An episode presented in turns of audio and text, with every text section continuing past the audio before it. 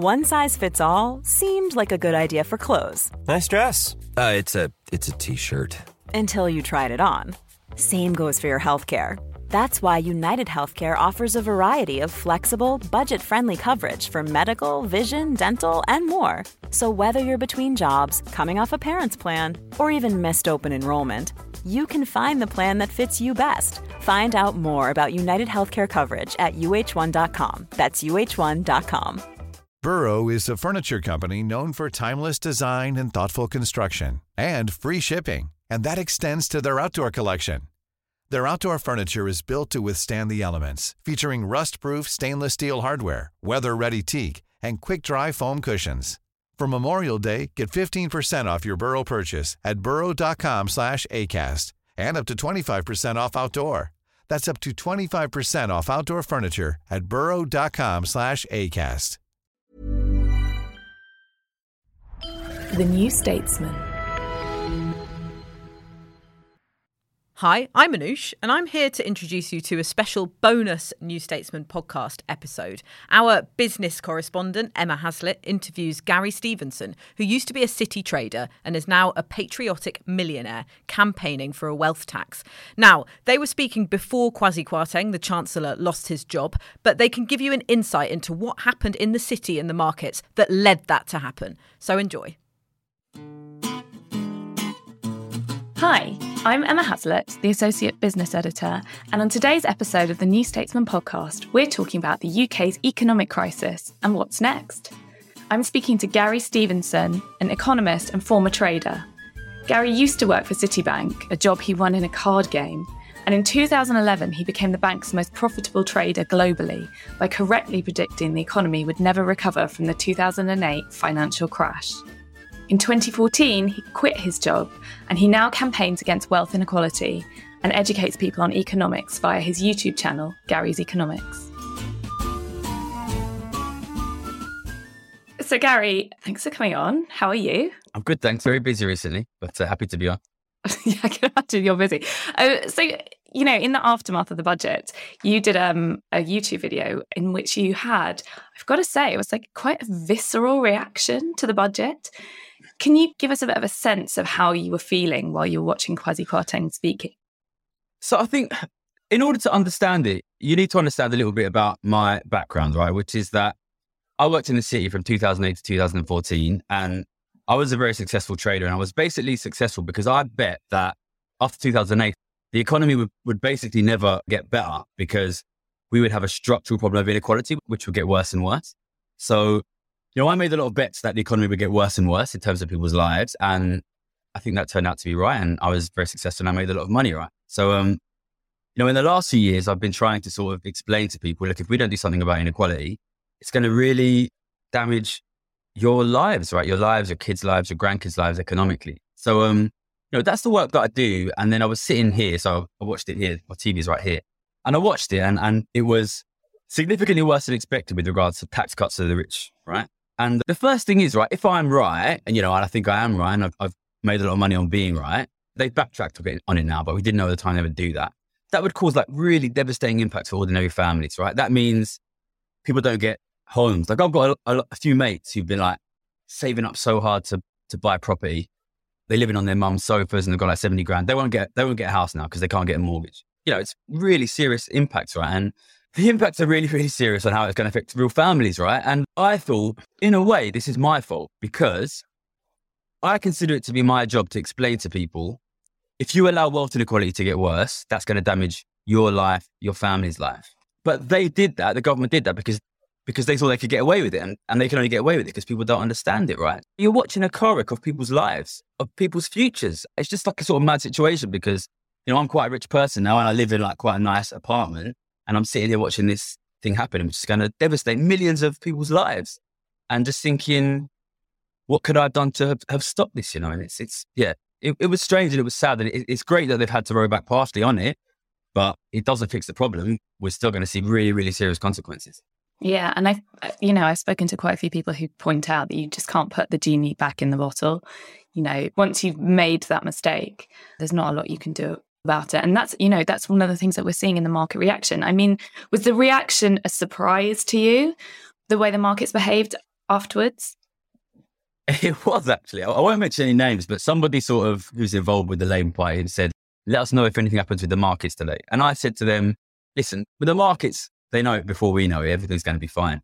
Obviously, that was wrong. That one, that one particular thing was wrong.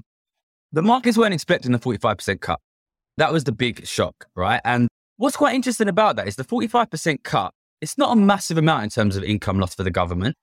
But I think what it showed was a, basically a signal that the government does not have a cohesive plan to pay this money back because we exist in an economy where the rich are getting richer very, very quickly. If the rich are getting richer and the rest of us are getting poorer, and then you start cutting the rich out of the tax system, you can see there's a lack of sustainability there, right? If, if we're going to give all of the wealth and all of the money to one group of people, and then we're going to stop taxing them, well, how do you intend to get your revenue, basically? So the markets looked at this and they just thought, like, here is a government that doesn't have a plan. And it's it's one of the craziest things I've ever seen, like, because it just was completely lacked cohesion as a strategy. And it, it was kind of hard to understand what are they actually trying to do. I was talking to traders and they were sort of saying, you know, Kwasi Kwarteng used to work in markets and people were just like asking around, do you know anyone who knows him? Like, is he an idiot, basically? That was what people wanted to know. Is this guy an idiot? And I never met the guy. I don't really know, but it lacks cohesion. If you, you cannot borrow money and immediately make it clear that you have no plan to pay it back. If you went to the bank and said, you know, can I borrow a load of money? And they said, how are you going to pay it back? And you were like, well, we'll there'll be some growth. We'll, we'll, do some stuff and there'll be some growth. It, it would lend it to you, right? So, um, I called it vibes based growth. I think, you know, some of us sort of sat from afar judging sort of Donald Trump and this kind of thing and this sort of madness that happened o- overseas. And, um, we're not special. You can have governments who, who are mad and who are incompetent. And we can have a question over whether it was incompetence and why they did it. And I, th- I think we can sit down and understand there are reasons behind it. But the fact is, like, the economics of it, nobody believes it. Nobody serious believes it. I think it's something that, you know, people like us should ask ourselves, people who sort of sit on the left of the political debate, how do we get ourselves in a situation where the government thought they could do this? And the people who actually stopped them from doing it were traders in Canary Wharf. We should have made it clear to everybody that that is not a viable strategy. And the government should not have considered it to be a thing that the public would accept. So I think to a degree, it's our fault for allowing these politicians and parts of the media to lie to the public. You cannot give everything to the rich and expect not to be poor. There's a very strong point that that we're um, kind of asking people in Canary Wharf to be our check and balance. It did feel like it felt like a very human reaction to me, the the market reaction actually, and I was quite surprised because you know if you look at so much trading is done via, via algorithms now, but as you point out, it was such a small amount that forty five percent tax yeah. rate. It was quite surprised. I mean, you mentioned there that you were talking to to traders. What was their reaction generally? Like, do you kind of know what was going on on trading floors at the time? So obviously, I'm not on the trading floor anymore, but I do speak to a lot of traders. The people I spoke to, it was just they were literally incredulous.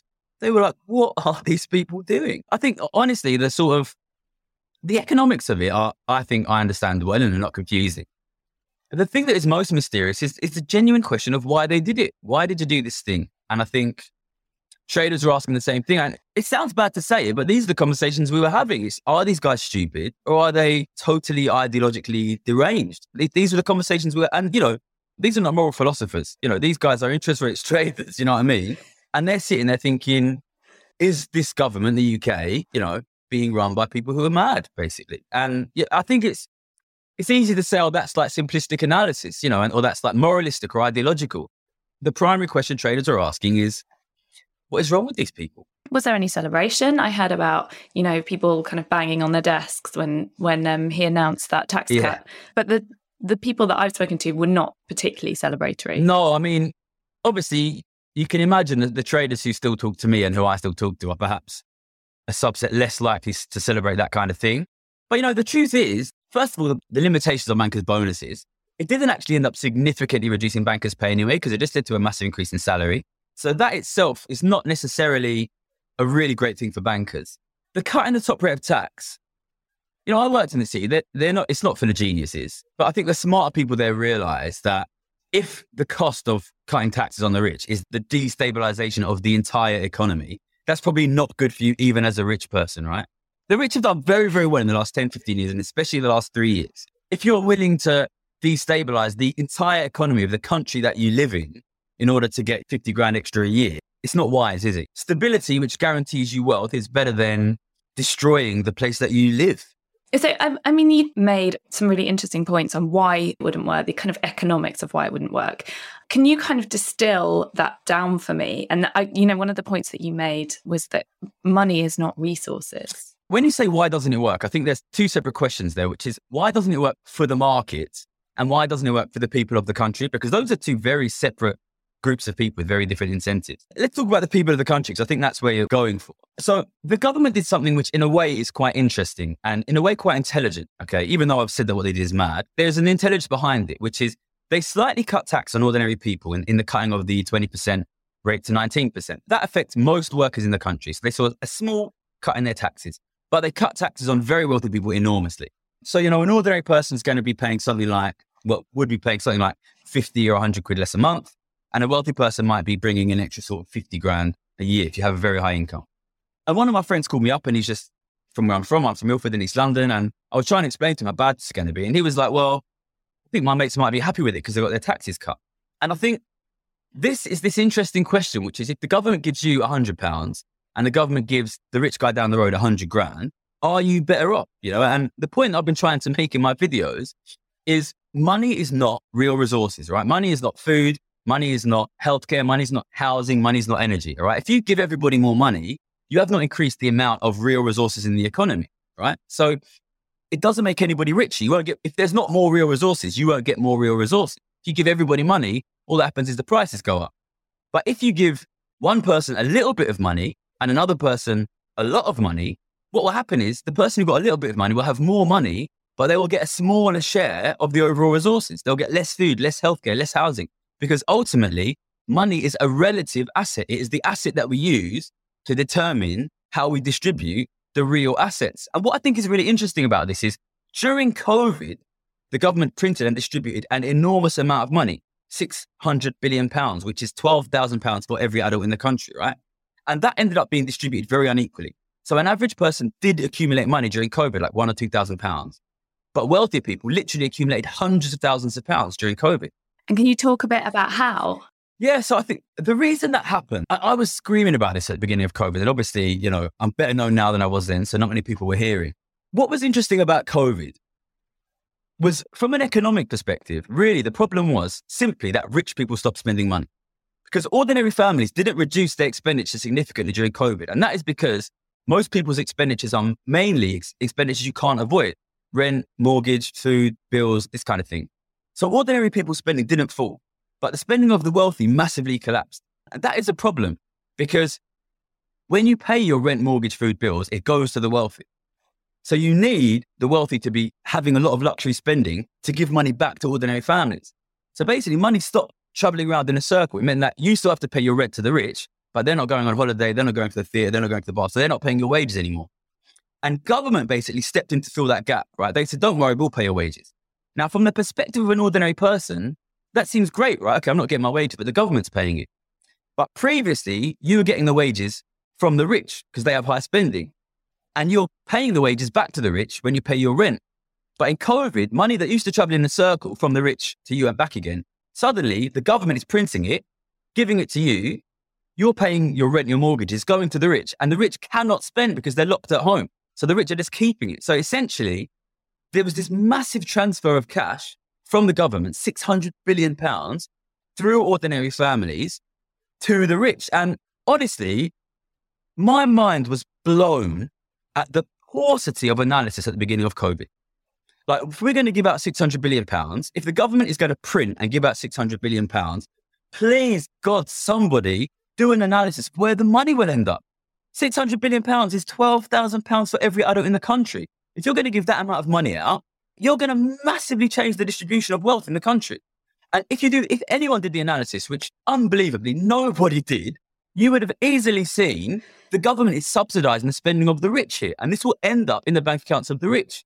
We're going to give 600 billion pounds to the rich, which means your average wealthy person is going to accumulate about 150 grand per person.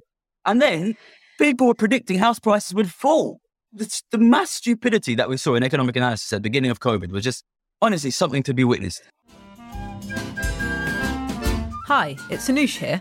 This is just a reminder that as a podcast listener, you have the option of subscribing to The New Statesman with a very special offer. you can subscribe for just a pound a week. That's 12 weeks for £12 if you go to newstatesman.com forward slash podcast offer. We'll be right back. From the New Statesman comes a new podcast, Audio Long Reads. The best of our reported features and essays read aloud. Featuring writing from our authors, including Edward Docx on the death of Boris the Clown. When did the booing start? He was never exactly sure. A year inside GB News with Stuart McGurk. One presenter told me that producers had taken to booking their own parents. May Robson on why women's football is the more beautiful game. Like most of the England squad, the Euro 2022 captain Leah Williamson can't afford not to have a plan B. Ease into the weekend with our audio long reads published every Saturday morning. Just search Audio Long Reads from the New Statesman wherever you get your podcasts.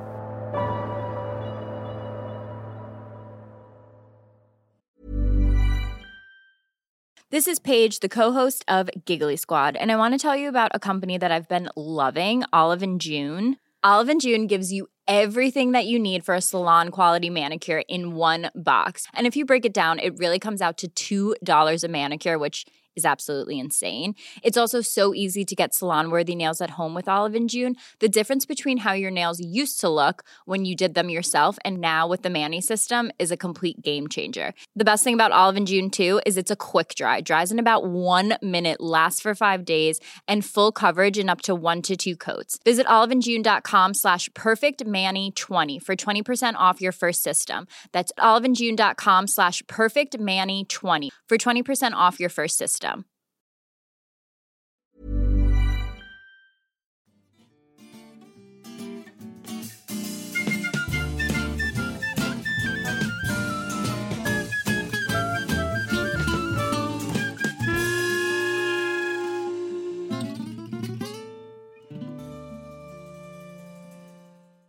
seems like a very good way to segue into trick- trickle down economics, Yeah. which is what you know Liz Truss and Kwasi Kwarteng are, are relying on. You've explained very well in one of your YouTube videos why it doesn't work. Do you want to kind of give us a bit of a flavour Yeah, of that? it's super important that people understand this right now. Okay, so there is actually a sensible sounding concept behind the idea of trickle down economics, which is the true fact that rich people spend a much lower percentage of their income than ordinary people, which means, of course, they save a much higher percentage of their income than ordinary people. So then that creates this idea if we give a big flow of cash to the rich, then there'll be much more saving. And, you know, saving is kind of investment, right? If people are saving, then it's going to be invested. And the lazy step here is that savings necessarily equals investment. So let's unpack a little bit what investment is. Okay. So when we talk about investment from the perspective of a whole country, we're talking about building new productive things, building new factories, building new wind farms, start a fracking industry if that's what you want to do, building new homes, you know, upgrading our existing homes by more insulation, things like this, improving the productivity of our country, right? That's investment from a national perspective. But if we give a ton of money to the rich, are they going to go out and build a wind farm? Realistically, when that rich person has the money, he has the alternative option of just buying existing assets, right? Like buying existing homes. So th- this is why the most obvious outcome of COVID was a massive increase in house prices from the beginning. And if a rich person gets a ton of money and just gives that money to his kids and then his kids buy a house in cash, that hasn't grown the economy. That hasn't done anything. And the problem is that this feels like investment from the perspective of an individual. I get a load of money, I buy a house. Great, I've invested. But it, it doesn't do anything to grow the country. All that means is my mates who don't have 300 grand from their mum can't buy the house because the rich people's kids are doing it. So really, ultimately, all they are doing is buying assets from poorer families. You know, I like to sort of make the point. I'm 35 now. A lot of my friends' parents had properties, but will never be able to afford properties themselves, right? Those properties are not disappearing. They are going to the kids of the wealthier family. So if you give money to the rich, they can use that money simply to buy your assets. It doesn't grow the economy. It doesn't make anything more productive. All it does is increase wealth inequality, which, if you believe my analysis, is the core fundamental problem. So you're literally throwing money into making the problem worse. And the end result is that ordinary families, generationally, are losing their homes. Would the real estate sector disagree with you there and say that they are growing the economy? And I've got no doubt that they would. I've got no doubt they would because that's what they're making their money. Listen, if you give a ton of money to rich people, then that's great for estate agents. And I'm sure estate agents will tell you that it's great for the economy. I think whenever somebody tells you, I, I think we should do this thing because it's great for the economy, I would strongly encourage anyone to take a step back and say, okay, that might be true, but is it also very good for the person telling me that? Because if, if it's very, very good for them, then they've got an incentive to tell you oh, it's good for the economy, right? Listen, I'm a wealthy person, okay? I'm a multimillionaire. We raise taxes on rich people, I will personally have to pay more tax. But I campaign on it because I've made my money by betting that if we don't do that, we will destroy our economy. I'd make nothing from saying that. I think Liz Truss is worth eight million pounds. You know, if she comes out and says if we cut taxes on the rich, that's good for you, you probably should ask yourself, well, I'm not sure it's good for me, but I'm pretty sure it's good for you. We need to be more skeptical and, and ask ourselves, you know, is this information that you're giving me for my benefit or is it really to your benefit? Okay, so in that case, what should Labour be doing about it? If you were Keir Starmer, what would you be prioritising right now? I, I, went to the Labour conference. I'm not like some mad Labour supporter or anything, but I went to the Labour conference because I was asked to speak at something, and it was immediately after the budget, right? The mini budget, and a lot of people there were were really happy because the government has shot itself in the foot, and it looks probably like Labour will win the next election. We don't know for sure, but I, I think they probably will because the economy will get worse. So people were happy because Labour was going to win. And me, from my perspective, what I believe is that if, if you want to improve the economy, really seriously, you have to stop wealth inequality from increasing, or at least make it decrease. From the way I see it, this wealth inequality is growing really rapidly and it's a cancer in the economy. You can do whatever you like around it. If you don't fix that cancer, we're in for a bad time. When I look at Labour's policies, I don't see anything that is seriously going to bring wealth inequality down, or even, in fact, stop it growing. What I see is a party that will most likely decrease the rate at which wealth inequality is increasing. So these guys are going to decrease the rate at which the cancer is growing.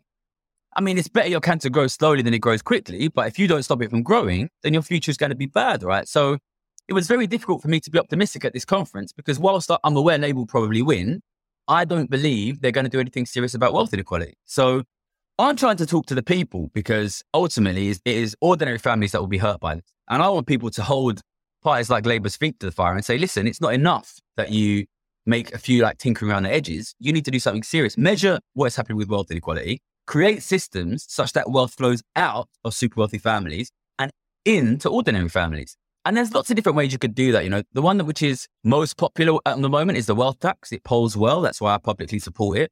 There's other ways you could do it as well. I've got an idea on my website called the wealth time limit, where you basically force rich people to spend much more money during the course of their lives. But I studied originally mathematics. I look at the economy as a system, and what I see is massive flows of wealth from the government and from ordinary families to the rich and the very rich. If you don't do anything to reverse that, then you will impoverish your middle class. And we're seeing it before our eyes. So I think I get concerned because, and I don't hate Labour, I don't love Labour. What I want is an economy that is not about to explode, right? I see these guys not fully grasping the seriousness of the economic problem we have here. Because until we start talking about having wealth flowing back to ordinary families, then in my opinion, you cannot see any serious economic improvement. So hit me with your predictions for the economy this time next year. Where are we going to be? I think the, the big area where I kind of differ from the mainstream at the moment is that I think we're going to see another significant increase in asset prices. I think in the short term, with this really significant increase in interest rates, there's definitely a chance that we'll see house prices stagnate or even fall. But I think what people are missing is, for example, we talk about the government debt, and the government debt has increased massively. It's, it's going to increase 700, 800 billion pounds now. People forget that that is money owed to people. So that an increase in government debt is an increase in private sector money holding, right? And it, that is also, this is another big problem in the way that the media talks about economics. We don't make it clear that 600 billion is a lot more than 600 million. You know, the government deficit in the last three years is going to end up being 800 billion pounds. Okay. That is 16,000 pounds per adult in the country. That is how much money the government is giving out. That is increased private sector cash holding. And what ordinary people don't right. see and what I try, what I'm screaming about is the unbelievably enormous increases in cash holdings of wealthy people here. These guys have so much money. It's because the government will owe money to the private sector. Quite simply, because when the government gives money out, then people receive money. It drives me mad that people don't seem to realize this. If the government gives out 800 billion pounds, then people get 800 billion pounds. That is 16,000 pounds per person. Mm-hmm. If you, as an individual person, do not end up with 16,000 pounds cash more than you had three years ago, someone else has your £16,000. If the government were to take £16,000 off everyone and give it all to the rich, people would be up in arms. But when the government prints it and gives it to the rich or borrows it and gives it to the rich, people obviously don't notice. But if we were to tax these guys enough to make them simply as rich as they were three years ago, we could give every adult in the country £12,000 and this crisis would be over.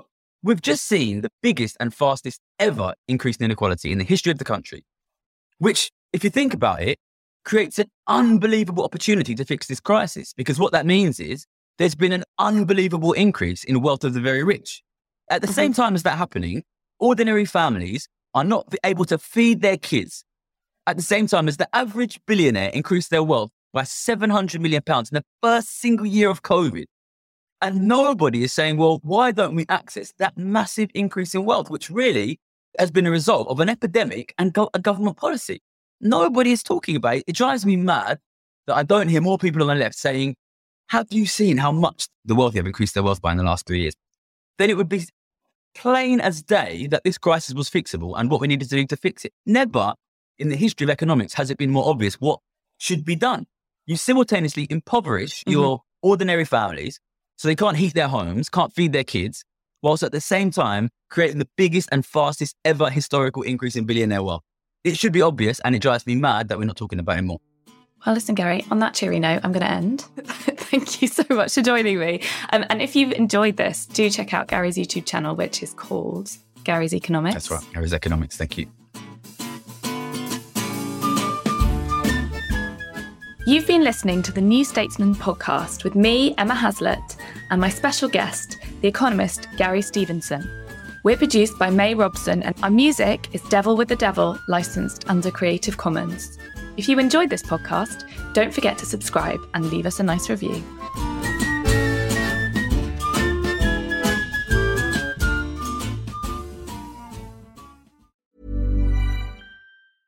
Small details are big surfaces, tight corners are odd shapes, flat, rounded, textured, or tall. Whatever your next project, there's a spray paint pattern that's just right. Because Rust-Oleum Custom Spray 5 and 1 gives you control with five different spray patterns. So you can tackle nooks, crannies, edges, and curves without worrying about drips, runs, uneven coverage, or anything else. Custom Spray 5 and 1. Only from Rust Planning for your next trip? Elevate your travel style with Quince. Quince has all the jet setting essentials you'll want for your next getaway, like European linen premium luggage options, buttery soft Italian leather bags, and so much more. And is all priced at 50 to 80% less than similar brands. Plus, Quince only works with factories that use safe and ethical manufacturing practices.